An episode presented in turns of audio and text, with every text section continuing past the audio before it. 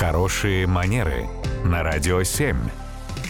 Татьяна, доброе утро. Доброе утро. Доброе утро, Татьяна. Вопрос от слушателя Дениса. Он интересуется, как общаться с токсичными людьми. А токсичные это которые? Я это... обожаю это слово. Оно так сейчас прочно вошло в наш э, обиход, в это наш про слово... которых все плохо да. думают? Ну вот кто это, токсичные люди? Э, Есть проблема с этим определением, потому что токсичный сегодня фактически э, это такое определение, которое прилипает к любому человеку, который с нами не согласен. Вот.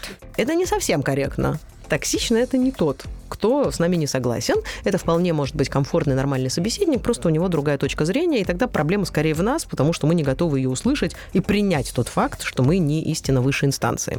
Это то, что касается определений. Вообще есть еще понятие конфликтный человек. Вот токсичный и конфликтный, по-хорошему, это тоже разные категории людей. То конфликтный человек это тот, который ну, потенциально может развивать или нагнетать открытый конфликт. А токсичный человек это тот, кто открыто редко конфликтует, но после общения с которым остается такое, знаете, липкое, не очень комфортное ощущение чего-то такого вот неприятного. Так как Хочется с ним общаться? отделаться. Осадочек, да? Осадочек, Мгм, да, да, да.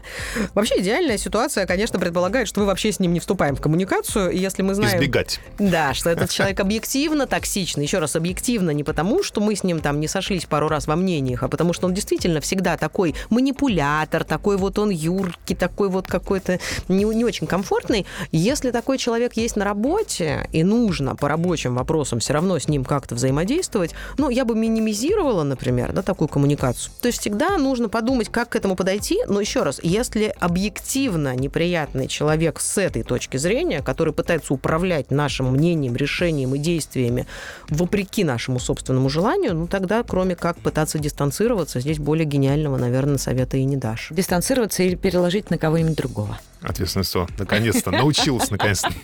Делегировать, так сказать. Спасибо, Татьяна. Спасибо, Татьяна. Радио 7.